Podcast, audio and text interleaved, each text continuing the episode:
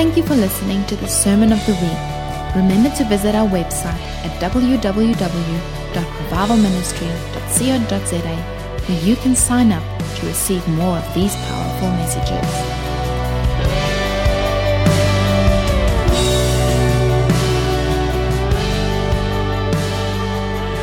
am alive in my village. How many of you remember that message? I am alive in my village. And I remember what I was sharing is, is that what the enemy seeks to do is draw you out of your village, draw you out of your place of influence, draw you out of your community. And then while you're out, he's going to attack your place of influence. So that when you turn around and see the smoke, you've got nowhere to go. Remember, that's the story of uh, Joshua attacking the city of Ai, and also how the Israelites uh, had to defeat their own Benjamin tribe, is by drawing them out of the village, pretending that they were injured. So that's what the enemy does. He's like, Oh, you got me, you got me. You. And, and he draws you out of the village by using conspiracy theories and WhatsApp messages and all sorts of things that you shouldn't be thinking about or even worrying about. And just when you think you're winning the war, and just when you think you're defeating the evil in this WhatsApp message, your village is being attacked in the background.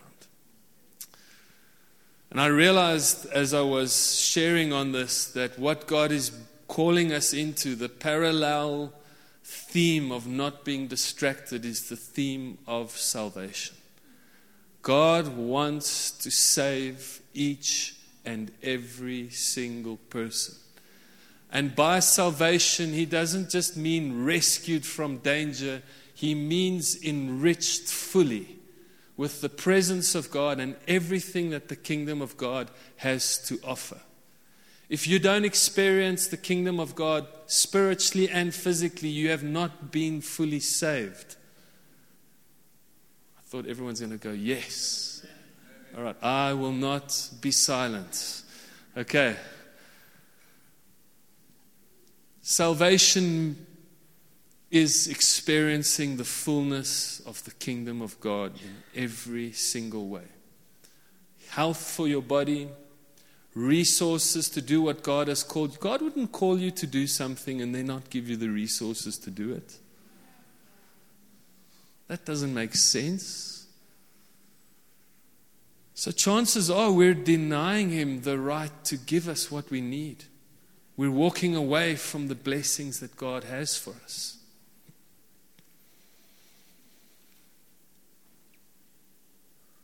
So 1 Thessalonians 4, verse 11 says the following. You can turn there in your Bibles. 1 Thessalonians 4, verse 11 to 12 says, Make it your ambition and your endeavor to live quietly and peacefully. Isn't that a good ambition? Hasn't the world got used to the opposite meaning of ambition? Ambition means to be more busy, to take on more difficult things, to be more stretched, stressed and stretched.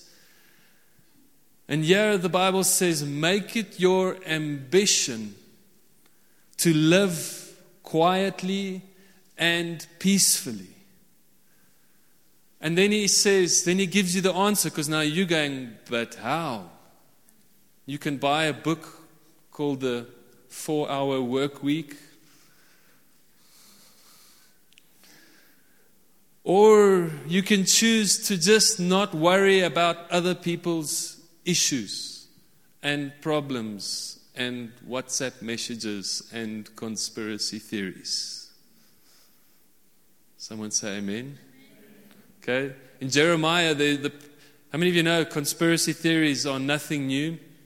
Jeremiah the prophet said, Don't call that conspiracy what everyone calls conspiracy. In other words, there was truth, and to pull people up out of their place of peace, to pull people up out of their place of quietness. Lies are told, fake information is sent out. It was so in the day of Jeremiah, it is so in the day of Daniel McGear.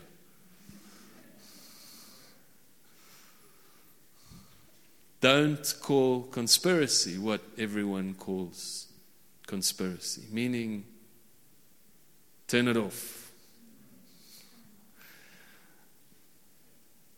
So, make it your ambition to live peacefully and quietly, to mind your own affairs. It's a nice way of saying, mind your own business.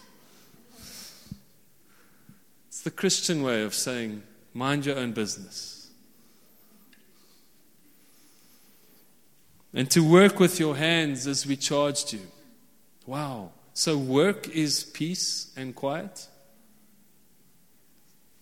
Do you agree with me?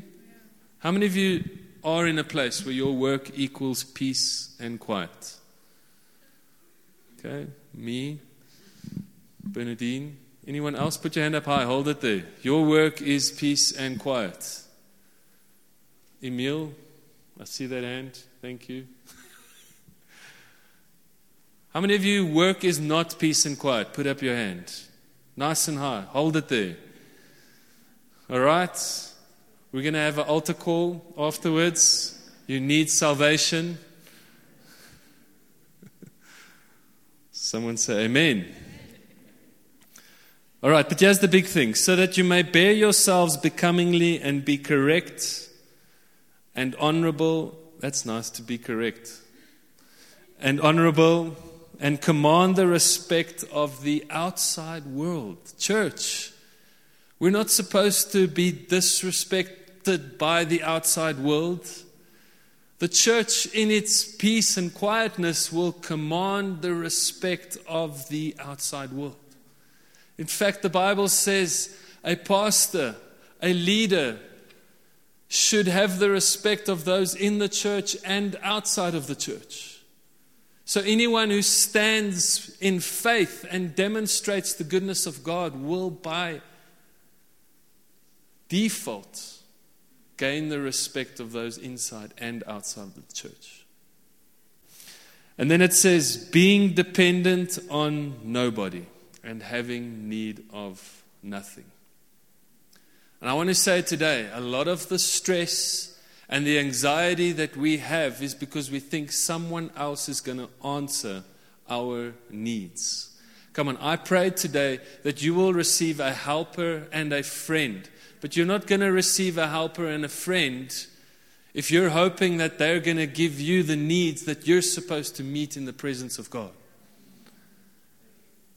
Stress and anxiety comes from hoping that your needs are going to be met by someone other than the Holy Spirit. And so you live anxious, wondering. I, I, mean, just in the mentality of our workforce, we think that we need to go to school, get a degree. Now, I'm not saying kids don't get a degree, but you get taught that you're going to need someone to give you a job, else you're not going to make it in life. And God says, I've got a plan and a purpose for you. Your degree is your tool. It is something that you have in your toolbox, but it doesn't make who you are. Don't wait for someone else to satisfy your needs. You have everything with you, you have everything you need, especially when you tap into the presence of God and you tap into the wisdom and the revelation of the Holy Spirit. And when you do that, you will have peace you will have comfort and you will have quietness.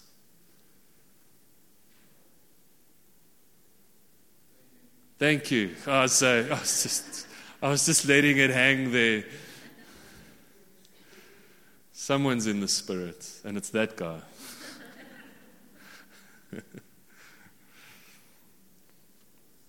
David says in Psalm 17, Psalm 17.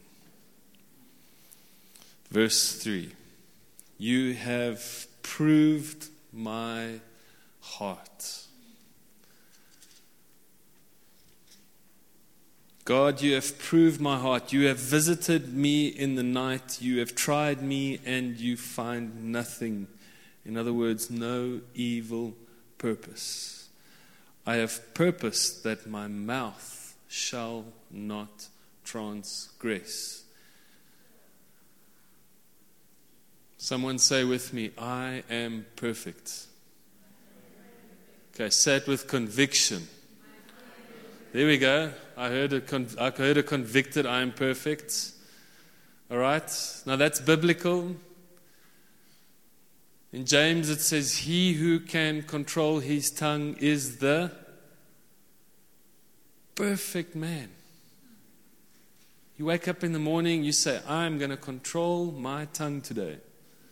I am going to be perfect. You look yourself in the mirror and you say, I am perfect. Not because of what you look like, but because of what you have chosen and destined to say today. What are you going to say? What are you going to speak? How many of you know and realize that every word that comes out of your mouth is a prophetic word? It drives your destiny, it drives your future. The Bible says life and death are in the power of the tongue. Not just God's tongue or Jesus' tongue, but your tongue. And so we wake up in the morning and we have a choice.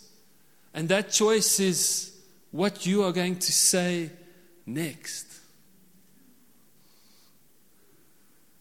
And what you say reflects what you believe.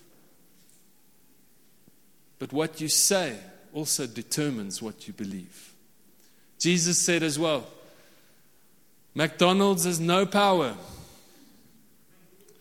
to defile your body. It goes in and it comes out. Jesus' words. But what comes out of the heart will defile you. If what comes does not come from the presence of God from the Spirit of God, from the Holy Spirit. So the world is too worried about what they're letting in, and they're doing nothing about what they're letting out. Okay, just think about our offering message. Those who are generous and give without sparing have something to give. And they have something to give physically because spiritually they have everything to give. And what flows out of their mouth is the generous presence of the Holy Spirit. Blessed are the feet of those who bring bad news.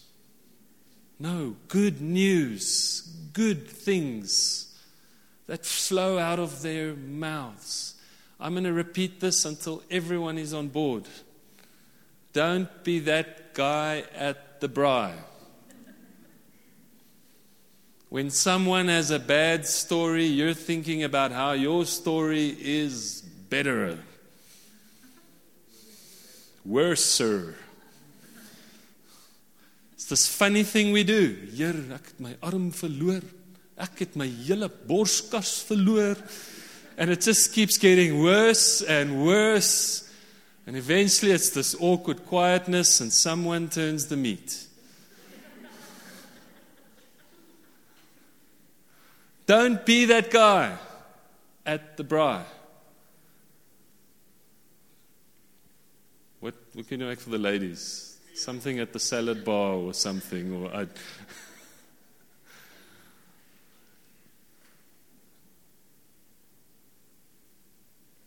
Change the subject, change the feeling, change the sound, because what you say at the braai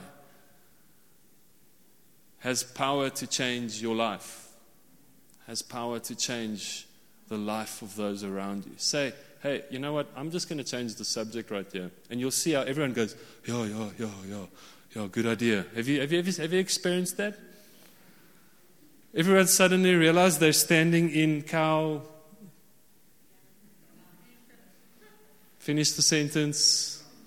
Thank you. I will not be silent. I will finish Daniel's sentences. Ephesians 4. Okay, I'm just reading scripture. Is that good? All right, so Ephesians 1, verse 17. I pray that the Father of glory, the God of our Lord Jesus Christ, would impart to you the riches. Do I have to say riches again? Someone say riches. Okay? Of the spirit of wisdom and of the spirit of revelation. So those are two separate things. God reveals his nature. He does it sometimes without word. It's a feeling. It's a, oh, how I understand. Ah, aha. Hey, yo. And then I come to church with a revelation, and there's not words in English to explain what I'm feeling. How many of you have had that experience? Okay, that's revelation. Wisdom. What is wisdom? What's the difference between wisdom and knowledge? All right, knowledge is what you learn through experience. Wisdom is having the revelation and applying it from a God source, not from a experience based source, right? Wisdom is a deeper understanding. So you can go to whatever school you want to and get all the knowledge you like, but wisdom is going to show you how to apply the knowledge. It's God's present presence at work in our lives. Okay. And now it says to know him through deepening intimacy. So wisdom and knowledge come from intimacy. So God's called us to quietness and peace. You can only get quietness and peace if you come into intimacy with God. And wisdom and revelation come from intimacy. And it goes on to talk about may the eyes of your heart be flooded with light. And it was we used it in the medium talk yesterday, and I'll never forget the message that I heard where the pastor was explaining how this just resembles a camera to him. How, when a camera takes a photo, the shutter opens and closes and light floods the camera. And what is behind, whether it's film or whether it's a sensor, it gets flooded with light, and an imprint of the real gets imprinted inside. And so, if, you if you're if your eyes are set on Jesus and He floods you with hope in intimacy, then you get imprinted with His nature. It's such a powerful picture. And your imagination, what you think, gets flooded with wisdom and revelation. May the eyes of your heart be flooded with light. Now, intimacy really is your imagination flooded with the presence of God, flooded with knowing Him, flooded with His nature. It's, it's your nature in one with His. Intimacy is friendship, intimacy is confidence. Intimacy is promise. Intimacy is affection. Those are just, can I say that again? Intimacy is friendship, companionship. Intimacy is confidence built on trust. Intimacy is promise. Intimacy is affection. Now, here comes the distraction. Can I share on the distraction? See, we've been focused on COVID, that's a distraction. We've been focused on conspiracy theories, that's a distraction. And while the world is distracted, our people, our homes are being flooded by other distractions. The God has been let down. And this morning, I want to say this that the greatest thief of intimacy in your life is sexual sin. Hello? You didn't expect that one coming. Huh? You didn't. 1 Thessalonians 4, verse 3 to 5. For this is the will of God, that you should be consecrated, separated, and set apart for pure and holy living, intimate living with God. That you should abstain and shrink from all sexual vice. Now, sexual vice is the opposite of intimacy. See, each and every one of us was created with a desire to be loved, with a desire to have our hearts filled with the Holy Spirit. And there is a perversion in the world that says your heart, your mind, your soul can be filled by something else other than God and His Spirit. Sexual vice is basically any sex outside of marriage and any form of sexual activity outside of marriage. That is sexual vice. But it's not just that, it goes more, it goes deep. Can I go there? Is there anyone in the room who doesn't know how they were made? Anyone? All right, so we can go. Hello? All right. Sex outside of marriage is the opposite of intimacy. In fact, it is an act of hate. Yo. Wow, what? Yo, pastor, dis swaar. Let me just say this. I have a vision of every person living in sexual health, in spiritual health, and emotional health. Every person who is destined to be married living beautifully, wonderfully, as a perfectly married person. With their helper and their friend, destined to live in the calling that God has on their life. God's heart is not for marriages to be broken. It's not okay for marriages to be broken. We deal with it, but that was never God's plan. God's plan was for marriages to be formed that would become the pillars of society.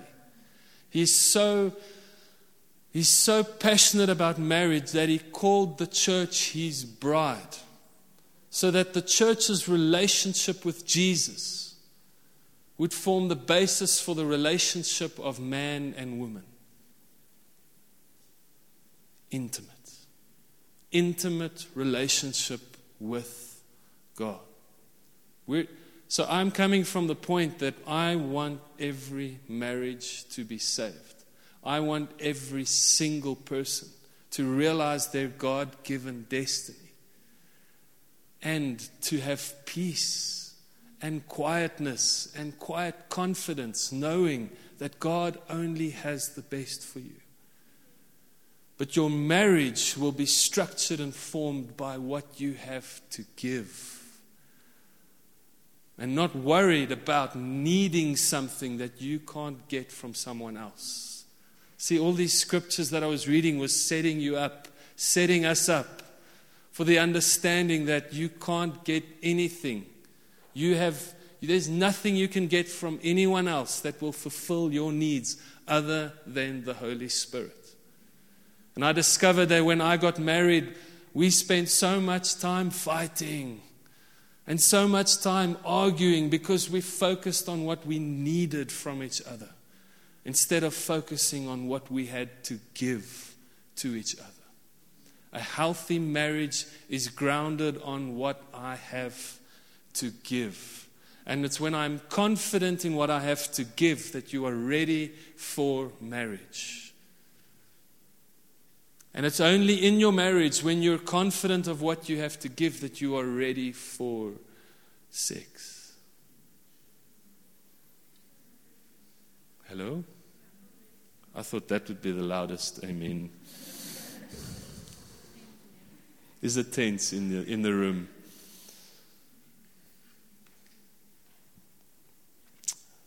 Sexual vice is an act of hate for the following reasons it is always done in secret. Anything that is done in secret is an act of hate. Oh, wow. That, I'm, I'm talking about self hate first because you're denying your God given call and you're denying your God given destiny to be a part of something that is beautiful, that is God made. When we do things, anything in secret, we're denying God's calling on our lives. We're saying, God, that's not your destiny for me. I choose something else. Anything that is done in secret. It's an act of hate because it's done in shame. It's an act of hate because most often it's done in control. And most often it's also done in coercion. Now, what it also does is it intimidates. So, we're talking about sexual vice. Sexual sin makes you timid, it takes away your God given destiny. Amen? It also is done in coercion. Coercion means to be restrained together. In other words, it ties you into a bondage that you should not choose for your life. The only good sex is sex that comes from intimacy in marriage. Can I say that again? Hello? The only good sex, bad sex, good sex, good sex, comes from intimacy in marriage. Here's my point that I remembered. Some people get married, especially young people when they get married, and they think, now I have my license. Die pastoor het gesê ons kan.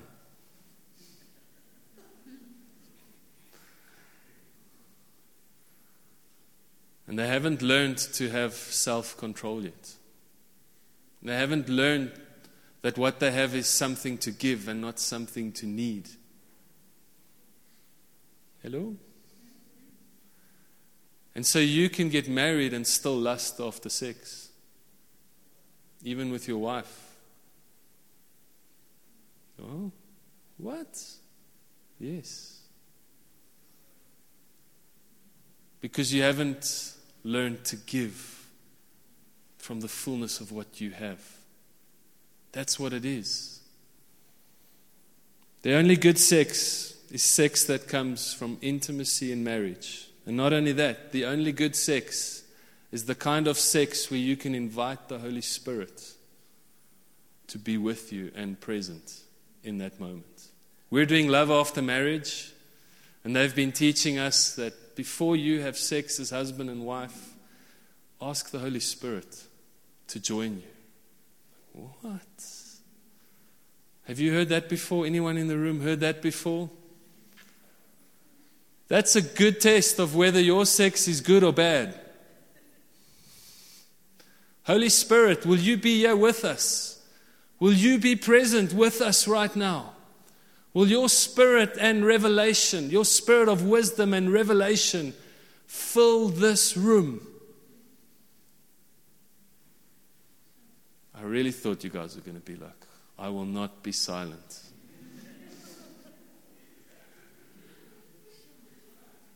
You know, before this sermon, I had to decide.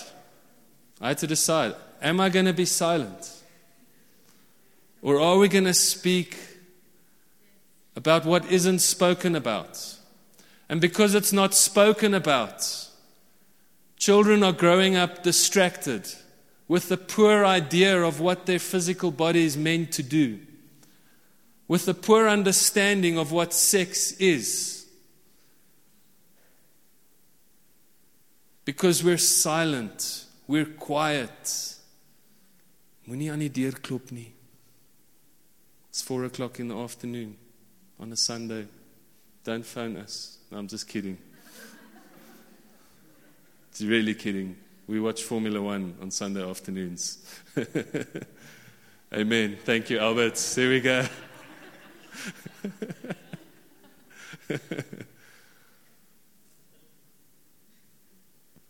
Bernadine and I often give a lekker oop monsoon in front of our kids. Kom laat ons vry. Our kids know what it looks like to be in love with each other. Our kids know what it looks like, although they're not teenagers yet, and although we haven't, you know, our kids don't know the birds and the bees yet. Some of them don't. Some of them do. Most of them don't. They were watching Blue Planet, and these two fish came, and, and then, you know, mommy and daddy met, and then there were babies. And I just forgot that, you know, there's a reason why mommy and daddy have to come together. And Ethan's like, why does there have to be a man and a woman? I'm like, ooh, um, okay, one day. But you see, that silence that we have with our young children carries over into our teen years.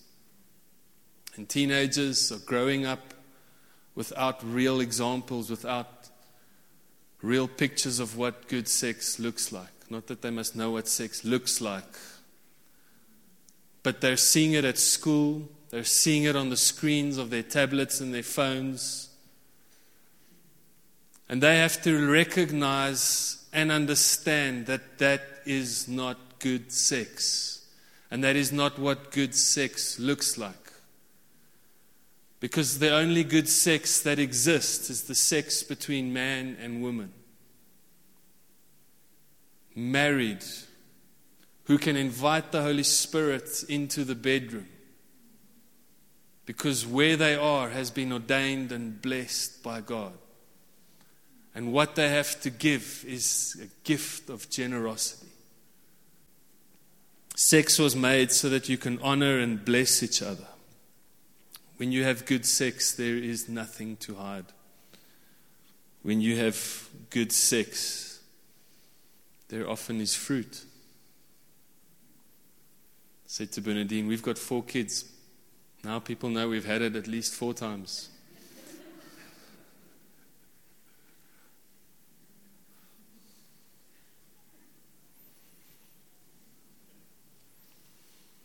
The reason I say that is because when you have sex, there is a fruit that is produced both emotionally, spiritually, and physically. Speaking about children. See, sex is only good when it is in a, done in a place of promise.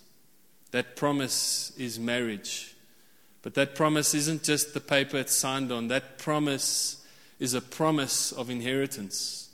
That promise is a promise that says, This is a safe and fruitful place. And so the outcome of sex is good when the fruit that is birthed out of it has a place to grow, has a place where it can be protected, has a place where the fruit can be comforted. To have sex outside of marriage is choosing to abort God's promises for your life.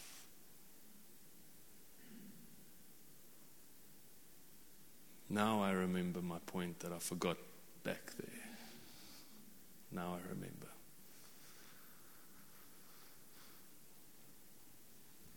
See, when we give in to our lusts, when we allow our body to take over, when we give in to the hormones, it's never something that is out of your control. It's never something that just happens and you can't stop it. It's always a choice. And it's always a choice between what God wants for you and what He doesn't want for you. And so when you choose to give in to the drive without restraint, when you choose to give in without control, it is a choice. Now, that might sound hard, but it's something in my mind that gave me a lot of freedom, gave me a lot of joy, and the ability to realize that I do have control. It's when we start saying with our mouth that I don't have control, then you are agreeing with the enemy of distraction. Remember, we said what comes out of your mouth has the power to give life or death. Choose life. Choose to say, I have control. I have self control. These hormones are listening to the Spirit of God inside of me. These hormones are following the promises of God for me. I will not abort God's promises for my life. For something that I think I need, but I don't actually need. Because a healthy, righteous person has more to give than what he needs. And the only place he or she can give that is in marriage. Because if it's outside of marriage, it's taking. It's always taking. In marriage, it's giving. I'm talking about healthy marriage. In healthy marriage, it's giving. Outside of marriage, it's always taking. Always. Always, always, always. You can wait. You can wait.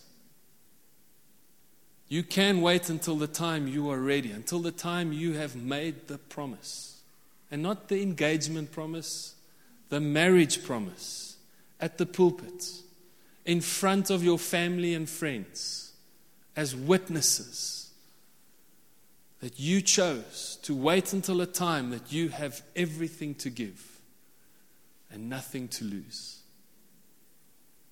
The false idea of marriage is, oh, well, now you have everything to lose. Now you've lost everything. No, Marriage is now you have everything to give. It's the union of two inheritances that become an exponentially powerful union. We've got to speak about marriage, church. We've got to take a stand and say, this is what it's supposed to look like. This is what it's supposed to be.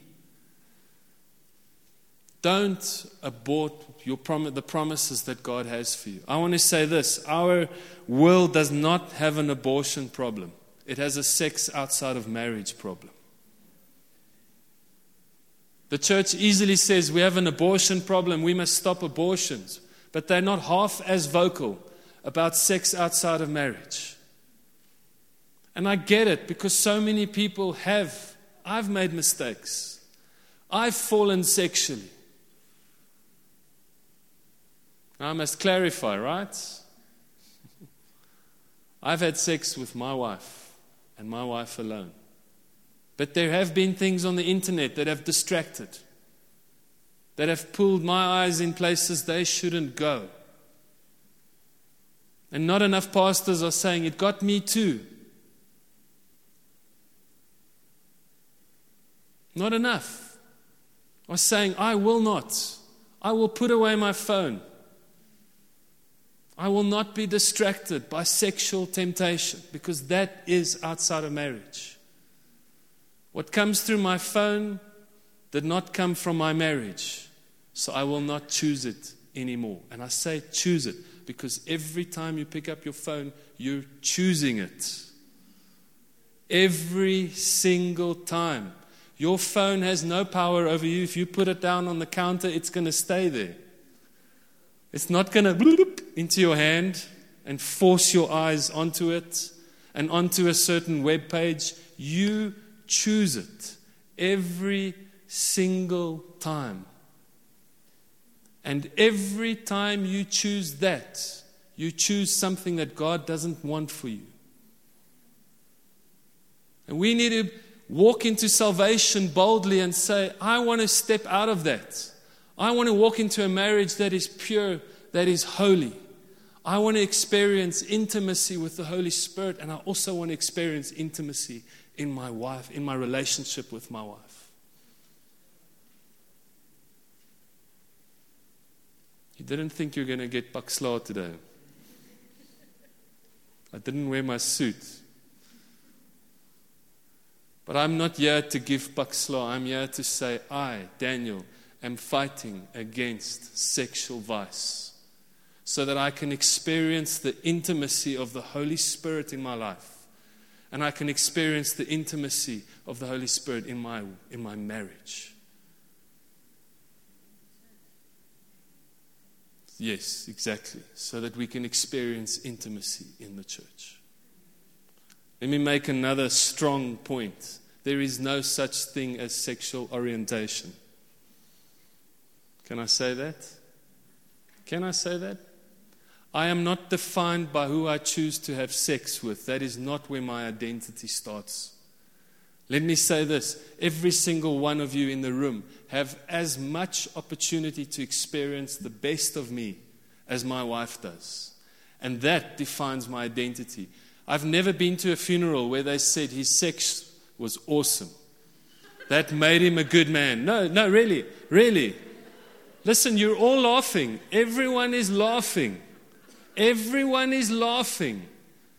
But listen to how the world has positioned identity. The whole world's identity is focused on identity via sexual orientation and not identity via what is said or believed or spoken. Listen. That was, you, we, I knew you were going to laugh, but I know, I know that we laugh, but on the other side, the world thinks that way. The whole world is so wrapped up in sexual orientation identity based on where they do their stuff naked with whoever instead of he's a man of trustworthy if I go to a funeral and someone gets up and gives a great obituary, it's always he was trustworthy, he was honest, he was loving, he was generous, he was wise, he was smart, he knew how to work with his finances. It was never he chose to have sex with this way. Well done, that's his identity. So here we are tiptoeing around identity based on sex when it has nothing to do with identity. Every one of you has the same right to experience my generosity, my hugs, my wisdom, my faith, my laughter, my jokes, and that defines my identity. The best of me has nothing to do with sex.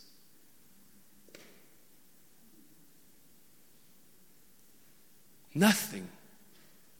The best of me has everything to do with what comes out of my mouth because of my faith and because of my belief. And that shapes my identity. And when you understand that that shapes your identity, then you're all the more ready for sex. And you're all the more ready for sex when you say, I'm going to wait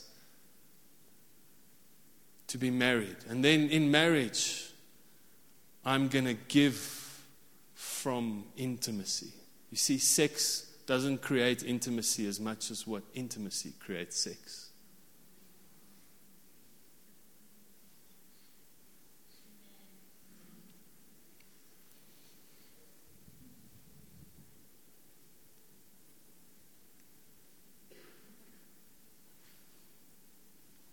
Verse 4 says that each one of you should know how to possess and manage his own body in consecration, separated from things that are profane, so that he may honor, bring honor with his body.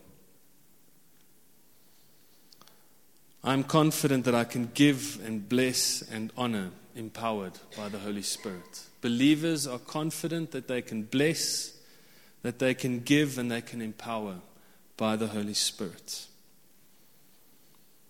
Verse 5 says, Is everyone still okay? Um, what's the time? Is it late? But everyone's still here.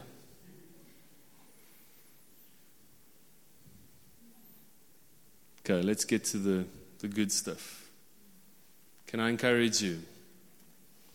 Ephesians 1, verse 14. We were in Ephesians earlier. It says, Jesus is given to us like an engagement ring.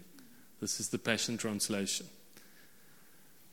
As the first installment of what's coming, He is our hope promise of a future inheritance, which seals us until we have all of redemption's promises and experience complete freedom. I want to say tomorrow, I uh, say today, I say tomorrow, say today. my heart is for redemption and my heart is for complete freedom. And that it doesn't matter how many times you have messed up in the past, it doesn't matter how many times you have aborted God's promises for your life, His promises still remain secure. And Jesus Christ was given like an engagement ring to the bride as a promise. And God gave that promise, and He's not going to take it away. He's not going to give the ring back, He's not going to run away. He has promised through His Son Jesus Christ that we have an inheritance.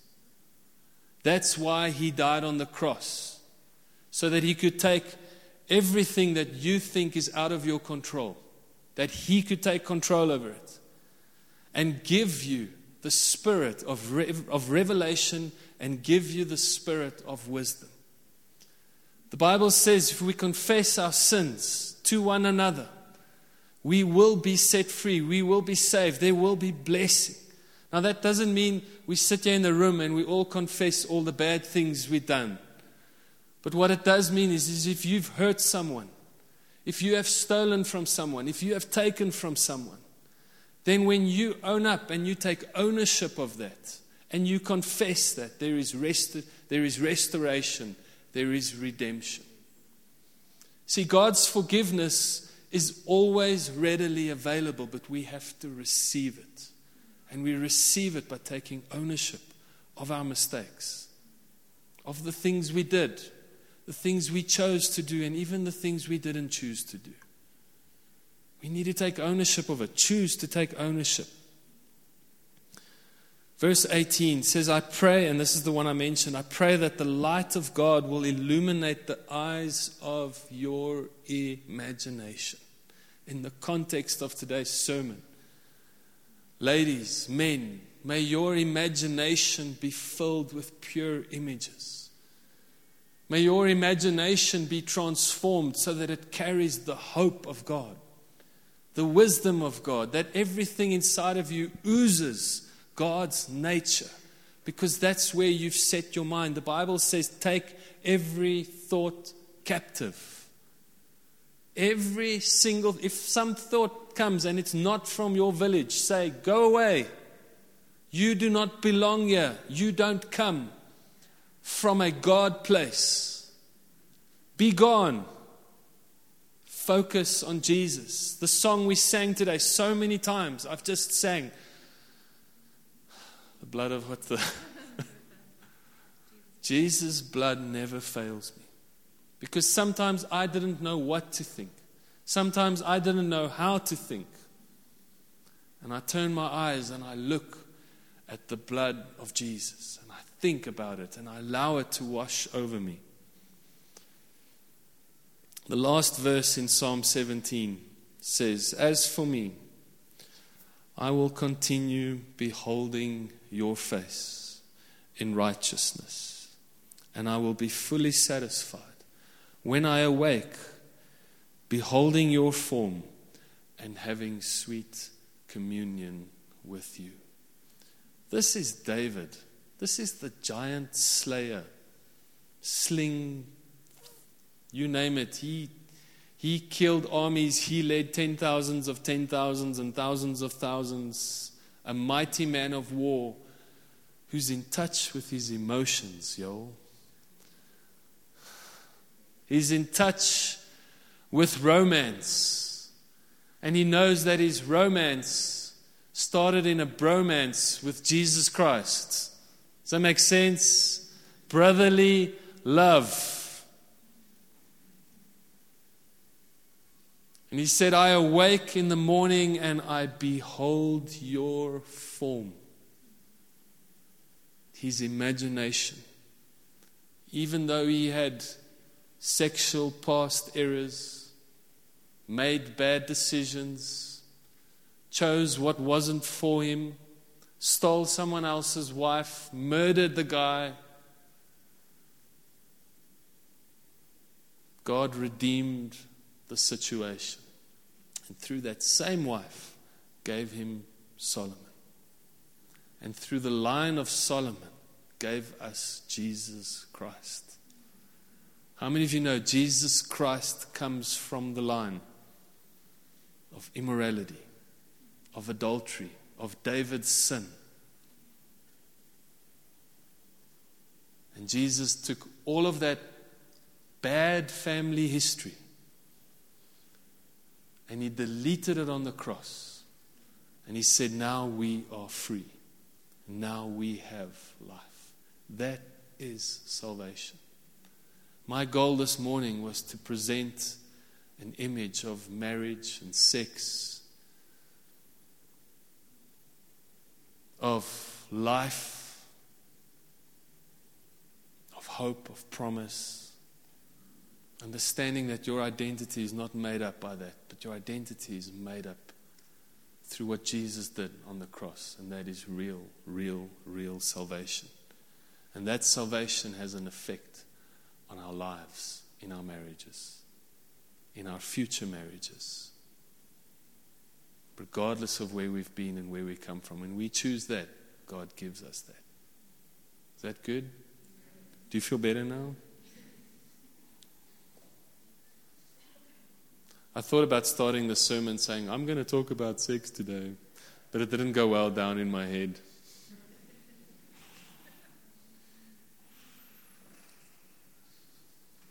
But intimacy is something God wants to have with us deep, deep intimacy. And God wants to heal every broken relationship and restore everything that's been stolen from you. Some of us feel like, well, we'll never ever be in a good marriage again. Some of us feel like we weren't made. You know, when I was a teenager, I thought I was going to have the worst, ugliest wife on the planet because I couldn't control my hormones. I thought God was going to punish me.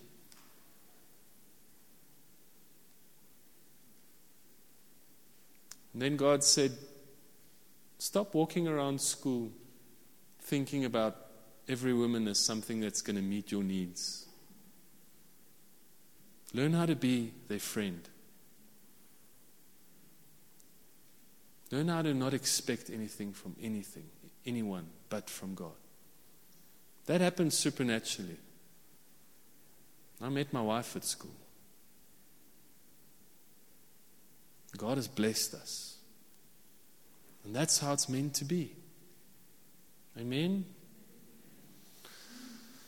Alrighty. I'm going to pray. Let's stand.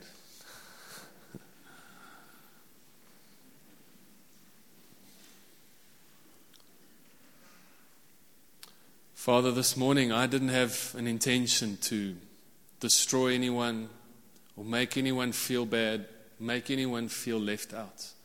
And we know that that's not your heart, too, God.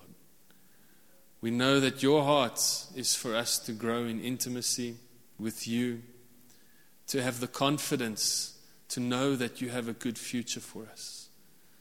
And I ask this morning that you will rise up in this church and in the church at large and the church in general, a deep understanding of what it means to be part of the bride of Christ, committed to the promises that you have given us. That we will not throw away our promises for cheap experiences, but we will find everything we need in you. And we know, Father, that you forgive every past mistake, every past sin. You forgive every single wrong choice. Father, I pray for our youth specifically, Father. I pray that you would cover them and protect them from the pressures of the world, from the pressures that are unfairly put upon them, from the pressures of social media, the kind of pressures we didn't have to face, where people use sex and sex that's on websites and TVs and things to draw children out of their God given promise for monetary gain, for abuse, for control. And Father, I declare that we will be free in Jesus' name to make the right decision every single time, to put down the distractions, to say that's none of my business, to say that's got nothing to do with my marriage or my future marriage, but it's got everything to do, or, or my life has got everything to do with your Spirit. And I welcome the Holy Spirit, and I welcome the full saving power of Jesus Christ now in my heart, in my body, and in my mind. And I know that you came to set us free. your word says you will loose the chains of bondage. You will strip away the things that hold us back. And as we press into your presence, as we say, Jesus, we will run from the things that seek to distract us and the things that seek to hold us back. And we make a definitive, God given glory decision to follow you in your word. Help us to fix what has been broken. Give us the courage to say, I messed up. Come create a safe place where every person can say, I want to be set free. Give us patience to help those who fall. Help us see your grace, Jesus, and know that we never have to hide from you that we never have to run from your gaze. That day by day, as we look in the mirror, we look more and more like you because of your grace upon our lives and because of our choice to believe and to follow and to speak life. And we declare that in Jesus' name. Amen. Amen. I also want to pray for forgiveness for preaching too long. I'm sorry we went on a bit longer today, but I just felt it's so important that we minister on this today, that we speak into this today, that we see freedom in our marriages and in our lives. Bless you. Bless you. Yes. Sorry, can I please? Go for it. I, I need to just give a witness this morning. Um, I'm in a marriage of 45 years, and I feel I just want to give you hope that when God created man and woman, He decided to give the man a help. Nie his heart. And I think sex in marriage is every time you have sex in marriage, it's rejoicing the unity God intended married life to be. So every time you have sex in unity, you're rejoicing the unity God had in mind. Because He had in mind that every marriage would become a little community, a little congregation. Dis die enigste manier hoe hy die liefde van sy hart aan die wêreld kan wys, is deur 'n getroude lewe. So married life and having children is rejoicing what God had in mind from the beginning. So ons is klein gemeentetjies wat uitgaan en vir die wêreld wys how God's love looks like. And that is the rejoicing of marriage and sex in marriage.